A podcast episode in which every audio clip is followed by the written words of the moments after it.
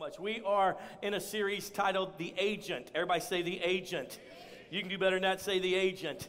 We came out of Easter weekend, our, Resurrection Sunday weekend, and it was, um, as we kind of followed through the scripture, Jesus had died on that Friday. He had resurrected on that Sunday. And then for the next about 50 days, he appeared to different people um, in his resurrected body. I mean, you could touch and you could feel the holes, and, and it was just this beautiful experience. And then he ascended into heaven.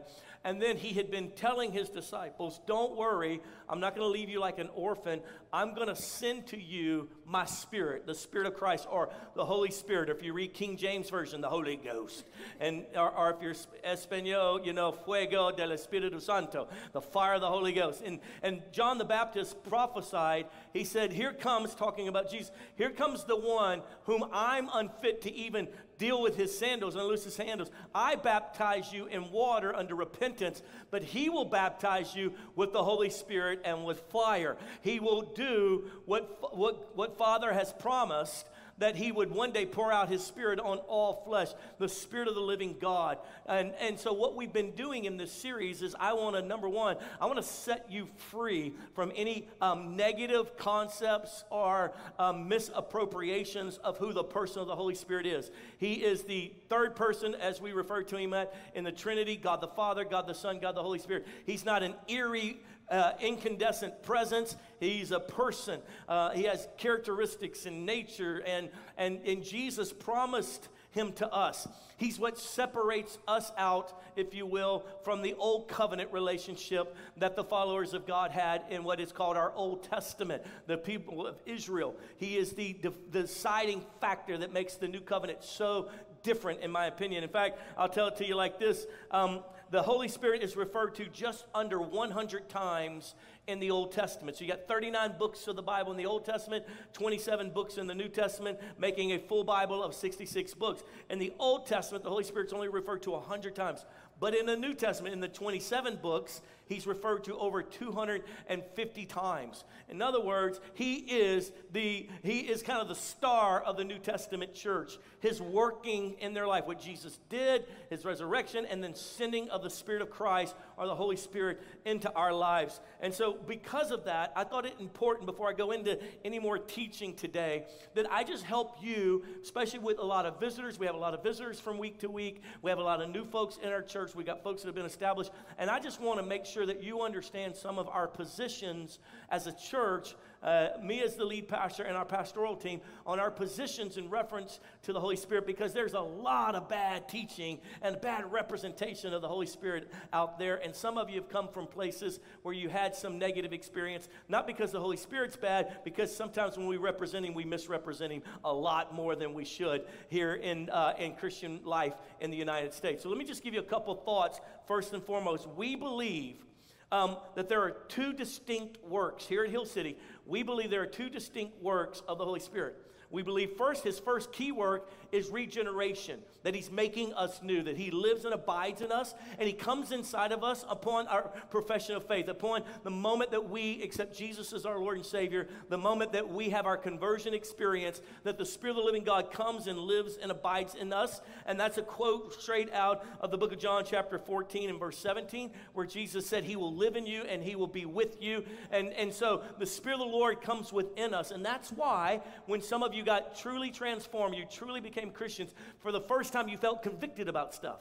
And I was referring this last week when I first got saved, when I first became a Christian, I really started having these thoughts and feelings. I felt bad about cursing you out. I felt bad that I had, you know, that I had lied about that. I'd never felt that way before. Why? Because now the Holy Spirit's living inside of me.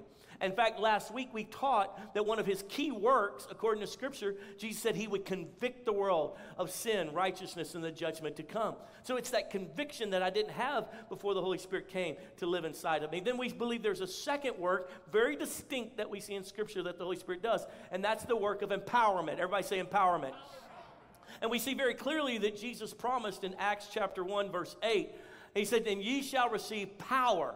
Everybody say power after which the Holy Spirit's come upon you. So the work of the Holy Spirit is two part. It's to work in our lives, to, to, to convict us, to, to lead, guide, and direct us, to regenerate us, make us new, a new creature in Christ. Adam McCain no longer lives, but Christ living in me, the hope of glory. An old creature is passing away, the old Adam McCain, and all of my sinful nature that I was born into is being renewed day by day as the work of the Holy Spirit is regenerating me. And then a second work of the Holy Spirit, and that is empowerment to give me power over sin, to give me power over depression, to give me power over insecurities, doubts, and unbeliefs, to give me power to overcome and to walk in power, to heal the sick, raise the dead, cast out devils, words of knowledge, words of wisdom, working of miracles. These power pieces are supposed to be at work. And so, what we see sometimes in, in the life of the believer is they'll believe in regeneration, but they won't believe in power.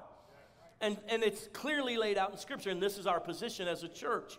And then where there seems to be a lot of confusion, and I don't know why, because 2,000 years ago there was no confusion over tongues speaking in tongues, praying in tongues. But now, 2,000 years later, it's like, it's like, whoa, be careful. Whoa, I, I've seen, I watched a YouTube video about the Kundalini spirit. And I, ooh, I, read, and that's because we've had such negative representation by the leaders and I want to set some things straight. Is that all right if I do that for a second? So, in reference to tongues, I want you to know very clearly I speak in tongues. I pray, and I pray that all of you would have a beautiful prayer language and that you would speak in tongues. And I want you to have that. But let me be very clear the scriptures do not tell us anywhere that you have to be, speak in tongues to go to heaven. Let me tell you how you go to heaven. You confess the Lord Jesus as your Lord and Savior, you repent of your sins, and you obey Him the best you can. Are you with me? Say yes. So, tongues is this beautiful piece. In fact, the Apostle Paul said, I thank God I pray in tongues more than you all. So, when you resist something like that's in Scripture like that, be careful. And I've watched people create doctrine and all this kind of stuff that's just not accurate. And so, I believe for you. I believe that every believer can have a beautiful prayer language. I believe that every believer can speak out in tongues if you so want it. But I also know that the Holy Spirit will not force himself. And so, our position is simply this we would love to see everyone speak and pray in tongues, but we do not believe that it is the only proof that you have been empowered, nor do we believe that it's if you don't speak in tongues, you're not a true believer or that you're some second rate Christian. Somebody say amen. That's just good, proper doctrine. So we want that for you, but that doesn't mean you say, I don't really pray in tongues. Pastor, great. Love Jesus. Let's go. Hallelujah. Praise God. Praise God. I want to see you have power. And I don't believe that the only proof that you have power is if you go a lot, a lot of shinga dinga bing bing bing bong. I don't. I don't. I want you to overcome sin. I want you to I want you to have power over your old insecurities. Come on somebody. And this is what he wanted and that's why he sent us his Holy Spirit. Two works, regeneration and then the work of empowerment. Now, today we're going to jump into this other part of the book of John where Jesus is literally telling his disciples what his agent. And I've titled it the agent because an agent is someone who represents someone else. And the Holy Spirit, according to Jesus, will not represent himself, but he represents Jesus. And that's why in Scripture sometimes it calls him the Holy Spirit, sometimes it calls him the Holy Ghost, sometimes it calls him the Spirit of Christ living and abiding in us. Are you still with me? Say yes. And so, with that being said, let's turn to John chapter 16 as we start our teaching today. And today I want to teach you how the Holy Spirit literally teaches and guides us. Teaches and guides us chapter 16, verse 13 of John. It says, But when he, the Spirit of truth, comes, he will guide you. Everybody say, guide you. Say it out loud. Say, guide you. And he'll guide you into some truth, a little bit of truth. What does it say? All truth. He will not speak on his own. I was referring to this earlier. He will speak only what he hears, and he will tell you what is yet to come. So he's not going to speak on his own. He, he's not motivated by his own agenda. He is an agent of Jesus Christ. Jesus is seated at the right hand of the Father, interceding for us there. And I like what the one preacher said that Jesus is our advocate in heaven before the Father, and the Holy Spirit is our advocate here on earth in front of all the demons and the forces of evil working with us to overcome. Are you there? Say yes. And so, because of that, he says he will not speak on his own, only what he hears from me. And he'll tell you what is yet to come. Verse 14, he will bring glory to me by taking from what is mine. What is what belongs to Jesus? Everything. What is mine and making it known to you. I want to go back to that word guide, and he will guide you into all truth. That word guide in the original Greek is hodagio. Hodagio, and it actually translates even better to show the way. Everybody say, show the way. The presupposition here is that there is a right way and a wrong way. In fact, Jesus actually taught that. He said there are two paths. There is a broad path that leads to destruction. He calls it the, the, the, the, the wide road or the broad path. And he goes, and many there that are upon that that are heading towards destruction. And he said there's a narrow path that leads to life, and only a few there are that upon that. Now, let me explain to you why this is so important for you to agree with the, what the Word of God says about these two paths. Because we live in an era, and we have for the last 30, 40 years, where everyone has con- come to a, a conclusion that any path works. My way is a good way as long as I don't hurt anybody else. And so, what I want to do and how I want to do, you see it all in our sexuality. We see it in our truth. What we believe right and wrong is. We see it all poured out in that my way is right as long as it doesn't hurt or offend you. Well, that's not impossible. At some point, you're going to have these run into each other. So, it's a lie. There is not any way gets you there. There is a right way and a wrong way. Come on, somebody say amen. Now, I know you younger guys struggle with that, and you older guys are like, Preach, Pastor, tell them the truth. But at the end of the day, Jesus very clearly lays out in his Holy Scripture there's a right way and a wrong way. And guess what he says? And the Holy Spirit will guide you. In what way? The right way. The right way. He said, I don't know if I'm heading the right way. Let the Holy Spirit guide you. He lives and abides in you as a believer, and He wants to guide you in the right way. He wants to guide you in the way, the right way, the way. Come on, Mandalorians. This is the way. There's a way. And there's a right way before the Lord, and the Holy Spirit will guide us. And I don't know about you, but I've done it the wrong way plenty of times. Anybody know what I'm talking about? Say amen. And I needed the Holy Spirit to show me the right way because my natural tendency is to go the wrong way. That's my natural tendency. I mean, anytime like Jamie, uh, she's a right way kind of girl. She just loves Jesus, and so something inside of her is a lot better than what's inside of me. But anytime we get downtown and I'm in a parking lot and it's a one way, but I want to go right there, just one street over, I'm to take I'm to go the opposite direction I'm supposed to go and get to that little side road. She's losing her mind. That's the wrong way. That's the wrong. Don't you do that. That's the wrong way. And I'm like, baby, they don't mean that for me. They mean that for people who ain't got no sense. I'm not gonna go the wrong way with cars. There's no cars coming, so let's do it real quick. Nobody's around right now. And she's like, that's not right. Why? Because she loves the right way. I still got a lot of sinfulness in me that likes the wrong way sometimes. He says that he will lead you in the way, the right way. He will guide you to all truth. And guess what that word all means in the original Greek? All. It don't mean some, it don't mean a little bit. All truth. And guess what? He continues on to say, and he says, and he will reveal to you what is mine. He will give you and help you with what is mine. What belongs to Jesus? Everything. Everything, everything the scripture says has been placed under his feet. When he resurrected from the pits of hell and newness of life, the Bible tells us clearly that God the Father set him up and put everything under his feet. There is nothing that he doesn't have authority or power over. And so listen to me, especially you young people. Listen to me. That's why when I pray for our young people, and I pray for your sons and daughters, and I pray for our young adults, I am believing that you will go into fields of chemistry and you'll go into fields of disciplines of the science and you will say, Holy Spirit, guide me, and He will show you how to solve the cancer issue. Because why? Because He was there at creation, He was there at the parting of the Red Sea. He, he, takes all the knowledge of Jesus and affords it to us if we will but let Him guide us. So I believe right now there are solutions, and you, and you, and you, and you, business solutions and breakthroughs, and all of the racism is in some of you because He wants to reveal the truth on how to break through that if we'll just let Him guide us. And this is the problem, is that Christians are not being guided by the Holy Spirit. They're being guided by their flesh. They're being guided by the world system. They're being guided by what that idiot said in their psychological in their psych class uh, 101 and their freshman year in college. It's stuck in there. They're being guided with what bitter old grandma used to say all the time about this type of person and this type of person. And what you and I have to do is get free and let Him guide us. And when we start letting, and none of us, especially as Texans, Texas Americans, won't anybody tell us what to do. And so when you and I find the safety of just being guided, It is so liberating and so fun. Listen, can I just say something? This, this, this side, this wasn't even in my notes. Men, let me just say this. Do you know why your wife doesn't follow you real well? Because you don't lead real well. Every woman wants a man who will lead well. And so if you don't, then she'll start leading. It's only because there's a vacuum there. That doesn't mean you have to be domineering and, and, and overbearing. Just simply means you need to be a good leader. And you don't say, I'm not good at being a leader. My dad wasn't good at being a leader. Well, you can learn because the Holy Spirit will guide you on how to lead your family. You just got to let Him guide you. Are you with me today? Say yes. Come on, you still love me? Say yes. And so the early Christian church was guided by the Holy Spirit. The first believers, they entrusted the Holy Spirit to guide them. I want to give you a couple examples. Look at Philip in Acts chapter 8. Philip is this follower of God. He's not one of the apostles. In fact, the apostles were looking for some help.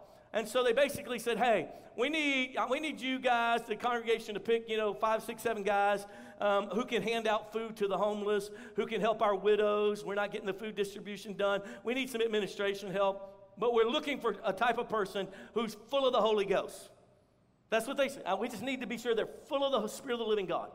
As long as they're full of the Spirit of the Lord, we don't care how they rate, you know, on the personality profile or what their, you know, their number with, you know, this, that, and the other is, if they're an eight or over three or whatever. We don't care about all that. We need to know they're full of the Holy Spirit because the Holy Spirit will guide them on how to do this right because we don't know what we're doing either. And so Philip was one of the ones picked.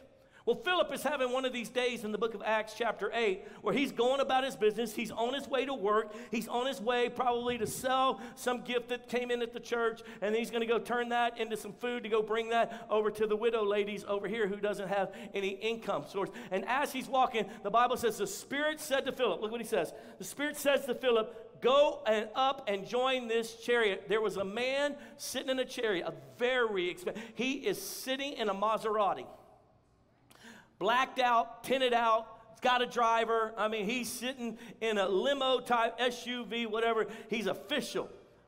He actually, this man sitting in this official chariot, he's number two in the nation of Ethiopia. He's actually the assistant to the queen of Ethiopia. And so he's going to be a dark skinned man. He's from Ethiopia, Africa. And so the Philip, being a Jewish man, a little lighter skinned, says, the Holy Spirit says, go up to him and see what he's doing. And he walks up to him and he's reading a scroll sitting in the chariot. And Philip asking, he's probably running alongside of him. Windows rolled down, the guy's enjoying the breeze. He says, Do you understand what you're reading? He says, I have no idea.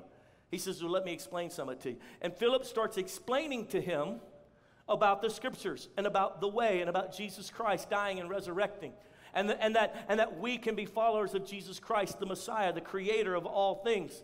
And somewhere in the middle of that process, this Ethiopian eunuch believes and says, Then what? Why don't I just get baptized? Look, there's some water, there's a little pond right here. And Philip goes, Stop the chariot, let's do it. He jumps out, he water baptizes him. As he comes out of the water, Philip is immediately translated. He's not there anymore. I mean, like Star Trek, you know, engage. I mean, he's gone. His body shows up somewhere else. The Ethiopian eunuch is a con- convert of Jesus, and he's number two in the kingdom of Ethiopia. Now, historians tell us that in the early church movement, there were two great movements of Christianity in the earth one into Europe, and the other one into Africa. That Africa began to be evangelized and transformation began to happen with all these people who had never heard the gospel. And most scholars believe that it goes back to this Ethiopian eunuch. Philip says, Yes, Holy Spirit, I'll walk up to a person that I don't know and ask him how they're doing because he obeys the Holy Spirit, lets the Holy Spirit guiding. There is revival in Africa because of his moment of obedience to the Holy Spirit guiding him. Are you tracking with me? Let me give you another one. How about this one right here? We see Paul and Barnabas in Acts chapter 13.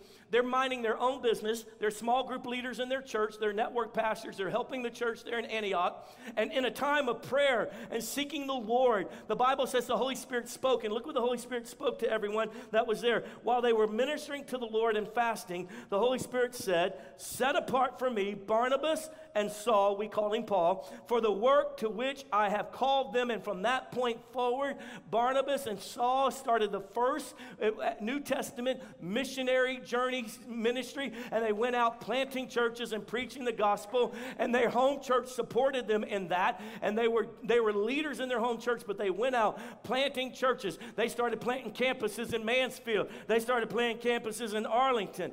Sorry, I just went into the vision of the house. Sorry. Because the Holy Spirit said to do it. And as a result of that, we have the book of Ephesians, because the church that they planted in Ephesus, that they needed to write them letters about that. We had the letters to the Corinthians, because these are churches that they planted on their missionary journeys. We have, we have these, these holy scriptures because of their obedience. Instead of saying, no, it's comfortable. I just, you know, I just like where we live right now. I don't want to sell my house. Oh I'm like God, I could never sell my house. And the life is so easy and comfortable right now. They said, yes, Holy Spirit, we'll go. Let's go. And he guided them into something that changed the world. This is what I want you to understand. The early church knew how to follow the Holy Spirit. And I would say the 2,000 year old church is not really good at following and letting the Holy Spirit guide us. So I want to give you a couple truths about the Holy Spirit guidance, and it may help you a little bit in knowing how to follow Him, may help you understand why people have missed Him but said they were following Him. So let's just dive into that for a little bit. You ready? Truths about the Holy Spirit guidance. Number one, always, the Holy Spirit guidance always lines up with the Word of God. Somebody say amen. He will never tell you to do something that's not that's anti what the scriptures already say. Why would he hear from Jesus and, and then dis, and tell you to disobey what Jesus has already put in his holy word? In the beginning was the Word, the Word was with God, the Word was God. Jesus is the Word. So when we consume the Holy Scriptures, it's as though we're taking on Jesus' nature, his teachings, and who he is. In fact, Jesus actually says the Holy Spirit, he will guide you into all truth and he will teach you what I have taught you. He will remind you of what I've taught you. And this is why so many people do so many stupid things because they don't actually know the Word of God. That's why I want to be a part of a church that reads the Bible every day. That's why we started in January reading through that little Bible piece. And you can go back around and jump in with us. We're reading through the entire New Testament just this year, just one chapter, two chapters at a time. Here we are, just line upon line. And all of a sudden, you start reading the whole Bible, and then it starts making sense to you. Instead of you've had this little one liner from Steven Furtick because you like him, or this little one liner from Michael Todd or Bishop Jakes, and you're like, man, I, I heard them say that, and I believe this, and I believe that. No, no, no. You heard a one liner. You don't have a holistic viewpoint of who God is, and you know a bunch of one liners, and that's why you can't stand when something comes against you. Because you need to know the word for yourself. In fact, your pastor should not be standing here telling you what the word says. He should only be confirming what you already know the word says because you've been reading it. And then you can say, Oh, Pastor, I love you, but I think you might have missed that one because I've been reading over her and it don't say that. Okay. And then that way you would have the ability to actually rightly divide the word of truth yourself because you've been reading. He always guides in accordance to the Word of God. He always, always, always, years ago at the church I grew up in, and I came on staff as a young minister, we had every day, um, we had what we called a counseling center. And it was just simply our offices, and we kept one big room open. And it was a walk in. You could walk in, and one of the pastors on staff would be in charge that day of bringing counseling. So I typically had Tuesdays, and and uh, and thank God it was Tuesdays. It wasn't as busy because I was the young pastor, and they were like, "He gonna mess it all up." So let's give him a day that nobody really comes in. I'll never forget. I had um, I had a person come in, sweet lady. She had her two little kids, and she went to another church. And this happened frequently. People from other church would come and sit down with us. And uh, and this person said, um, "Hey, uh, my name is so and so, and you probably know who my husband is." And we go to another church. And she says, But my husband is in jail and I don't know what to do. I'm so confused. And she began to lay out the story. She said, We were praying against the spirit of murder and death in the United States. And we were so angry at how many babies they were killing in our city at the abortion clinic that my husband, my husband felt like the Holy Spirit told him to burn down the local abortion clinic. And he did. The FBI caught him. He's in jail now. And I don't have an income, and I've got my two kids. And I don't know where God is at. Did God tell him to do that? Did he not tell him to do that? And I simply said, Sweet love, the Holy Spirit would never go against what the Holy Scripture says. And my Bible says that we are to pray for those who hate us. My Bible says to love my enemies, uh, do good to those who do evil to us. Why would you burn down his building and then call it the Holy Spirit? The Holy Spirit told us to do good. The Word of God tells us to do good to those who do evil. You tried to fight the flesh with the flesh, and you thought somehow God was good with it, and so now you're paying the penalty of your stupidity. That was not the Holy Spirit. God bless you. Have a great day. That's all I could give her. Why? Because they had gone down a road calling it the Holy Spirit leading when really it was your flesh leading you. And, because, and the way you know it is because it didn't line up with the Word of God. It didn't line up. He would not tell you to do something that go, opposes what He's already told us in Scripture. Are you still with me? Say yes. Here's another truth about the Holy Spirit guidance. You're not going to like it, but it's true. And that is there's safety through submission. When the Holy Spirit guides you, there's safety through submission. Do you know what the Scripture teaches us? It teaches us to submit one to another. Did you know that? Tells us to submit as Christians, submit one to another. Why does it tell us that? Because that man right there has the Holy Spirit living inside of him. And that lady right there has the Holy Spirit living inside of her. And I have the Holy Spirit inside of me. So if I feel like the Holy Spirit's telling me to do something, especially a major shift in my family, a major decision, I should go to the brothers and sisters in Christ and say, listen, I'm getting this thing. And the Holy Spirit inside of them will be able to say, yeah, we confirm that, or say, ooh, we got to check about that. We know you. We've been doing life with you. And we think that there may be that, that selfish ambition is rising up inside of you. And the reason why people don't want to submit what they're hearing from the Lord to other believers or to their pastors is because they don't want to be told no. They don't want to be told, I don't think that's wise. I don't think that's a good decision. In fact, can I just give you the spirit, the, the, the, the biblical precedence for this? The Apostle Paul in Galatians chapter 2 tells of a moment in his life the Apostle Paul, arguably, is much more intelligent, studied, and a higher scholar than all of the other apostles. They're all fishermen and tax collectors. Paul grew up in theology. He spent his whole life studying theology. So when he has an encounter with Jesus Christ, he immediately is elevated to probably the most theologically sound, brilliant, if you will, of all the apostles. And the Apostle Paul had a revelation that the Gentiles did not need to be circumcised, nor did they need to live by the letter of the law because they were living by faith. But in Galatians chapter 2, Paul says, I went to Jerusalem so that I could convey, so I can confer with the brothers, the believers, the leaders of the Jerusalem church, even though Barnabas and I have been at the Antioch church where there's freedom and excitement, and we eating pork over there. Come on, somebody. And they over here, you know, not eating pork and stuff. And so I went to them to confer, lest I had been preaching the gospel in a wrong way. And they said, You're right on. So, this is a spiritual precedence that none of the believers of our era want to do when they're trying to lead, be led by the Holy Spirit. And I, and I tell people all this time, they'll come meet with some of our pastors or something, and we feel like God wants us to do, God wants to do that, and they'll drop what we call the trump card. They'll drop the Jesus name. God told me to. Well, how am I? Well, God told you to. What am I going to say? No, He didn't. Like, how do we fight that battle when you're being stupid? Right? So either we offend you one way or we offend you the other way. And so, so people do that to us all. God told us to do this, Pastor. What do you think? Well, what do you mean, what do I think? If God told you, you're not asking me for my, my counsel to you. You're not submitting your ability to hear from the Lord and be led by the Holy Spirit to me. What you're doing is telling me what He told me to do and what He told me to, do, and then you want me to agree with you. And if I disagree with you, then you're going to stick it up my nose. So, how about you come to me and say, hey, Pastor, we are there's a precious couple that does this uh, to us all the time. They come and they say, We feel like the Lord's telling us to do this. What do you see? And when they do that, we're able to give wise counsel. The Spirit of the Lord inside of us, Spirit of the Lord inside, and we confer, and they get wise counsel. And man, I'm telling you, this couple has so blessed me. They have made such great decisions in their life, and they've been hit with one problem after another, but they're submitted to the Lord God and they're submitted to the brothers and sisters in Christ who also have the Holy Spirit to help guide them. And this is why people do weird things. And you're like, you hear these guys, especially the Reformed theology guys, coming against spirit led Christians and things, and, and passion.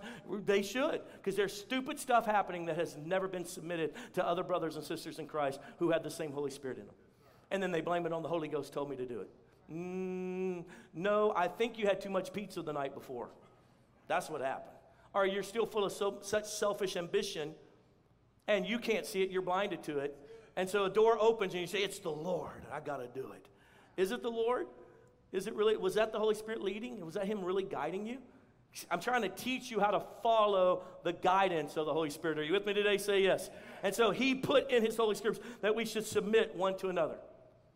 Months ago, um, you know, as a senior leader here at Hill City, um, we were looking through and um, we were looking through our finances for, for the church, for Hill City's finances. And we had some money in savings. And I was really concerned about it because the money sit in savings, and as we have had such an inflation, your dollar was losing its value. It's losing its money just sitting in savings right now is losing its value. Why? Because the cost of goods are going up and your dollar is still sitting at this value. So it's losing money, is what it's doing. And so I was praying over it, and I felt like I had a word from the Lord on, on where we should take a portion of the savings of Hill City and invest it in something. And so let me tell you what we did. I immediately got the stewardship team together, set them down, said, Man, I feel like I'm hearing the Lord on this. What do you guys think? And they're praying about this. and We feel like that could be a good investment, Pastor. That, that the Lord, could, we think there's something good about it. Do you have any red lights? No red lights. Do you have any yellow lights? No, not really. Okay, great. Then I said, I went and I contacted all of our lead team or elders. And I said, uh, This is what I'm sensing from the Lord. What do you guys feel? And they're like, Pastor, that, that could be the Lord. We don't have any red lights, and uh, but maybe a, le- a, yellow light. Maybe we proceed with caution. I said, Okay. And so then I went and found, found the smartest people in our church in reference to these type of investments, and we sat with them and we met with them multiple times over weeks until we felt like they had they saw what we were trying to do, and they said, Man, that's that we feel good about that. And we made that investment, and that investment is growing, not because we're so smart, because we conferred and got counsel, and we were led by the Holy Spirit because others had good counsel because they had the Holy Spirit living and abiding in them. Are you with me? Say yes. This is why you mess up your families, because you won't do that. This is why we aren't truly guided by the Holy Spirit. Because we say, ah, bless God, I heard God, and I'm the one who hears from God. All right. Well, you know, somebody's going to be cleaning it up later because you weren't willing to submit it to others. Oh, what wisdom to say. Go to your small group and say, hey, guys, I just want to submit this to you guys. I'm, we're feeling this and sensing this. We've been praying over this. And let someone be honest with you and say, well, we sense this for you. We, we feel the Holy Spirit may be saying this, and let them pray with you about it. And, and, and instead of jumping every time and just kind of being led by the Spirit of the Lord, are you still there? Say yes. You still love me? Say yes. Here's a third thing that I would teach you about the truths of how the Holy Spirit guides us, and that is it's going to require trust. It's going to require trust. You're going to have to, it may not happen, the things that you're hearing from the Lord, or the dreams that you've been given, or the prophecies from your childhood. It may take a little longer of waiting on the Lord in some things before, It, so it's going to take trust. Trust is easy when the thing's immediate, trust is difficult when it takes a while. Some of you single folks, you've been praying, Lord, I don't want to be single. And you feel like the Lord said, You don't have to be single. I'm sending somebody to you. And you're like, Well, Lord, we've been praying the same prayer for five years. So you need to hurry up your, your time frame, Jesus. And the Lord's like, Listen, just trust me. Trust the Spirit of the Lord because the last thing you want to do is get tied in with somebody who's going to mistreat your, your, children. The last thing you want to do is get tied in someone who hasn't been fully microwaved or baked yet and they're not ready. And then you come in with them and they come in with you and they mess up your whole life. You want to trust the Lord. It takes time sometimes. For years, years ago, when I was a youth minister, and um, we were in Baton Rouge, and we had um, what at the time was the second largest youth group in the United States and we had this dream on how to win more young people to Jesus. And the statistics at that time were 95% of American teenagers went to public schools. So if I wanted to really go to where the, I couldn't get them to come to my youth group, I wanted to go reach them like a missionary. How do we go get them? How do we go tell them the truth about Jesus and his love for them?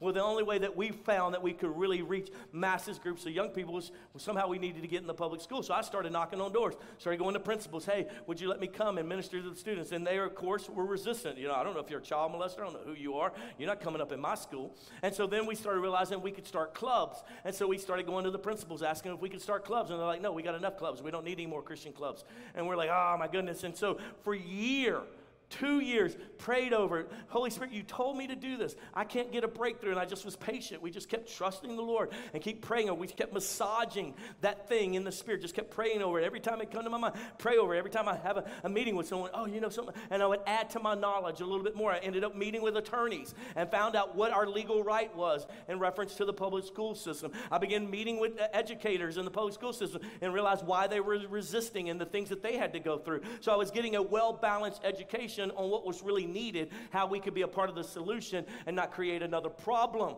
And this moment came along when all of a sudden it became kind of popular in business. Um, there was this Christian gentleman who put together these teachings on character. He called them character traits. And they began to teach them in corporate America, in businesses. And these businesses that began to teach these character traits, things like honesty, things like truth telling, um, uh, timeliness, um, industriousness, all these pieces, they began to teach these things. And employees begin to perform better. Uh, they begin to stop lying about, you know, their time off, that they were sick when really they just wanted to go, you know, they wanted a day off. And things, be, productivity in these companies that taught these character traits began to explode on the scene. People were happier. They began to work together better. And so, and so our church began to say, hey, let's incorporate that into our staff. So I'm learning these character traits. I get a phone call. Three years at this point, we've been praying. How do we get in the public school system? How can we do this? We had a word from the Lord that that's where He was going to send us. Nothing. We're not touching anybody. We can't get in these schools. It's not working. I get a phone call from the mayor's office. And the mayor's office says, Hey, the mayor is putting together a council of youth leaders because he wants to figure out how we can bring crime down in our city, teen pregnancy. Um, how can we fix this? Would you come and meet with us? And I was like, I got a phone call from the mayor. I'm like, oh my God. And so, like, yes, I'll be there. And so I show up, and it's me. I'm the only youth pastor. There is the youth uh, diocese director of, of youth ministries for the Catholic Church um, for that district of diocese. There is the uh, boys, um, the the um, the Boy Scout and Girl Scout, uh, you know, district director or state director there, and one other person like that. They were all nonprofits, but not local church. I was the only local church guy there. And so he starts going into, you know, the mayor's like, we need to fix this problem. Teen pregnancies through the roof, drug, drug uh, usage through young people is through the roof. We've got fights, we got all this in our schools, and we need a solution. Does anybody have any ideas? And, and so in the middle of that, I see the moment. I said, well, Mayor, I, I think where our starting point is to really teach young people character and integrity. They don't have any of that. So they're just, it's not that they're bad, they're just, they have nothing else to live for. And uh, he goes, That's awesome. And he goes, Have you heard of this character training? I was like, We do that at our church. He goes, That, that if we could get them out. It's like, and all of a sudden I just took the moment. And the, all these other big wigs are just sitting there like, We don't know what to do. And I said, What if we started character clubs in every high school? He goes, That's what we should do. I said, here's what I need, Mayor. Would you write me a letter to every principal of the 17 high schools in, my, in the capital city of Louisiana, Baton Rouge, and, and, and, let, and say Adam McCain has been approved to start character clubs in your schools? Would you write that letter for me? He said, I'll have it done by the time we finish this conversation. I walked out of his office with a stack of letters. I went to the first school and I said, um, I'm here on behalf of the mayor. He told me to give you this. The principal read it. They said, Okay, when do you want to start and what do you need?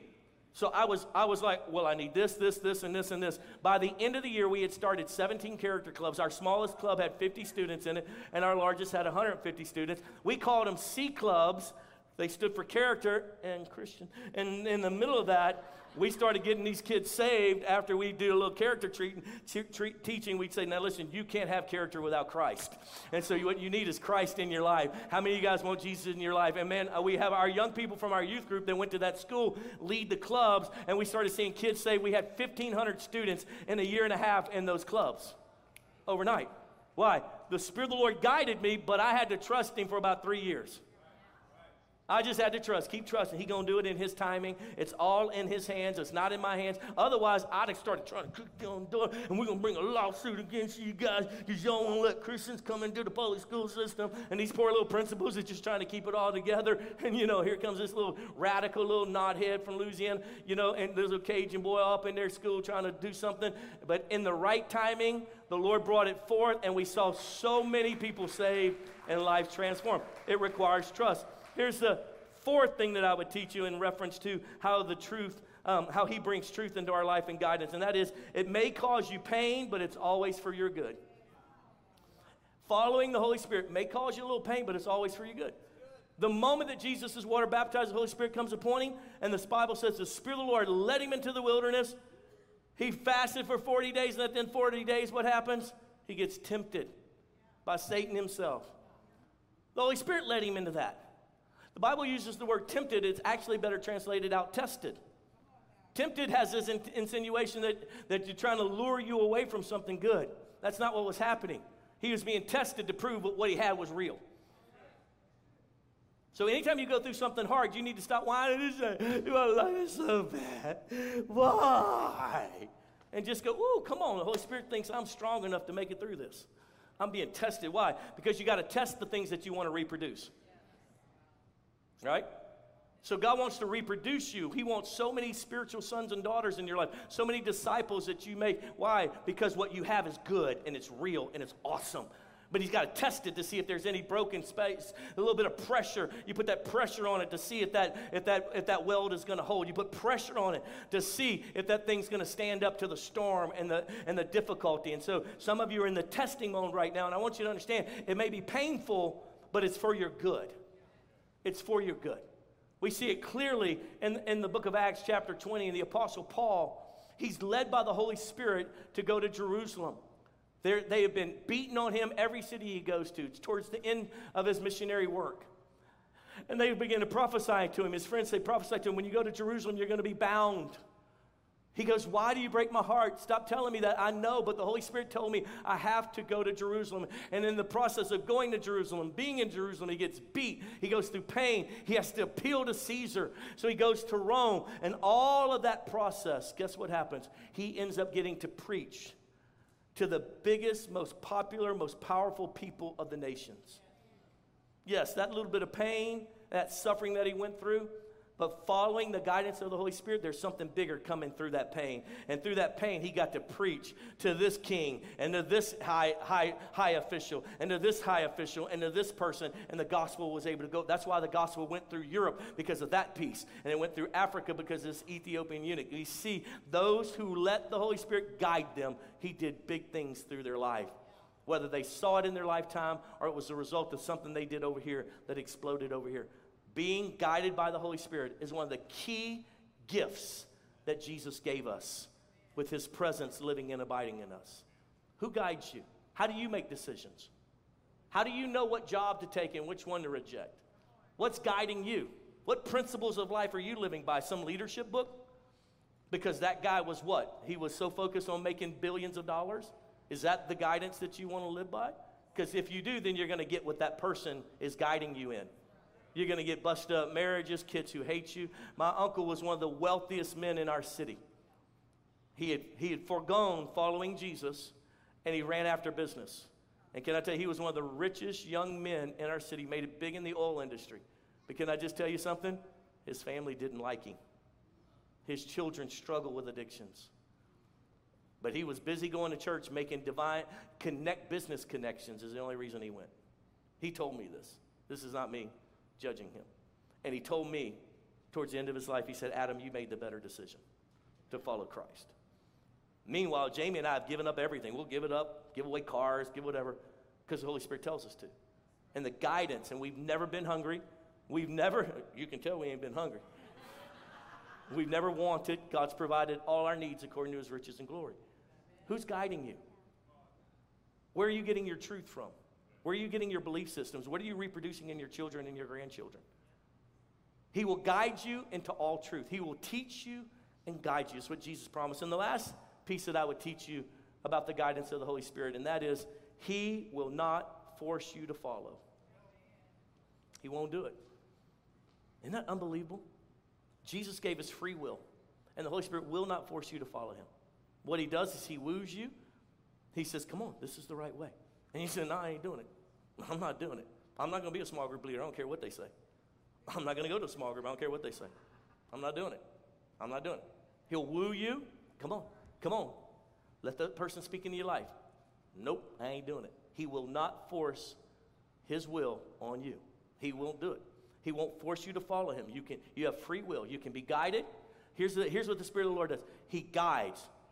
He doesn't dominate. I'll say it again. He guides you, He doesn't dominate you. And so you don't have to go with the Spirit of the living God. You don't have to, you don't have to receive the gifts that He has for you. When we come back next week, we're going to look at the power gifts that He's given us. You don't have to walk with the fruit. Uh, you know how I can tell someone is full of the Holy Spirit, following the Holy Spirit? The scripture tells me. Because they have love, joy, peace, patience, kindness, gentleness, self control. These are the fruit, proof that the Spirit of the Lord's inside. If you don't have peace, you stop following Him in something. Because even in pain, you can have peace. I watched this little couple on the front row lose that baby last year, and they still walked in peace. How'd they do that? How'd they lose their first baby, held that dead baby in their arms, and still have the peace of God in their life? Because they let the Holy Spirit guide them. They let the Holy Spirit lead them into all truth and bring them into a place of goodness with Jesus, even though they went through pain and suffering and difficulty. I watched those who blew it, blew it. I mean, have sinned against the Lord and against and against themselves. And I've watched them say, you know what, I blew it. And they come back and they submit and they say, Holy Spirit, lead me. And man, listen, they come right up out of that mess. That thing's no longer who they are anymore. That identity's been crushed on the power of the Lord. Why? Because they let Him guide them out of that into His goodness and into His truth. Here's again my question to you Who's guiding you? I'm guiding myself, praise God. Nobody tells me what to do. That's your problem. And that's what you're going to get. You're going to get a lot of self. I'm trying to raise up men and women of God in this church who have the Spirit of the Lord living inside them, who know how to follow Him. When He convicts them, we say, Oh, I'm so sorry, Holy Spirit. Oh, thank you for pointing that out to me. I don't want to be like that. Let me go tell that person I'm sorry.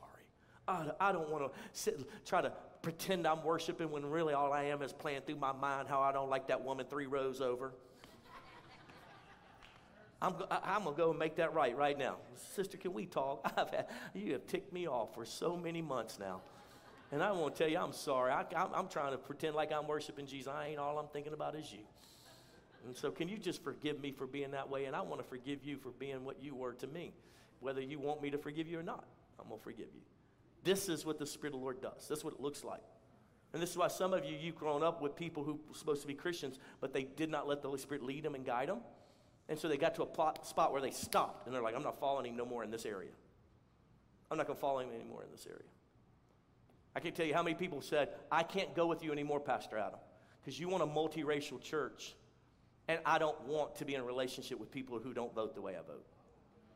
And I told them, Well, you stay there because we still going there. We're following him. Didn't make, let them, uh, they may go to heaven, I don't know. But that's not my business. My business is for us to follow the Spirit of the living God. A multiracial, multi generational church who's reproducing who we are in the lives of others, who are raising up our sons and daughters in the faith to be men and women of God who can follow the Holy Spirit, who are going to where people are hurting and planting campuses in their midst so that we can love them right there instead of try to get them drive across the Metroplex to us. This is what the Spirit of the Lord's leading us in, and we're following in it. And when we follow Him, there's peace, joy, kindness, goodness, self control. Are you with me? Say yes. And one last little piece Romans 8 14 says it like this For all who are led, are being led by the Spirit of God, these are the sons of God. It doesn't mean gender, these are the, his children. These are the sons and daughters, those who are led by the Spirit of God. In fact, it could be said, how do you know someone's a Christian? Whether or not they're being led by the Holy Spirit. These are the ones you can know because they've got conviction in their life. They got conviction. And they're being guided. Sometimes it doesn't make sense, but they're being guided by the Holy Spirit. And it's always for our good. Are you with me today? Say yes. Stand with me quickly across the room. So honored that you would take the time to join us remotely and to celebrate the goodness of Jesus. I hope that word spoke to you. I hope that you were blessed today. And I hope that you are encouraged to go forth in the confidence of Jesus this week wherever you are. If you made a decision today uh, to serve Jesus for the first time, we want to celebrate with you. Would you text decided to 469 606 2684? And uh, we want to respond and again, just connect with you and celebrate the beginning of an amazing discipleship journey with Jesus. Don't forget, next week we are here again, same place, same time.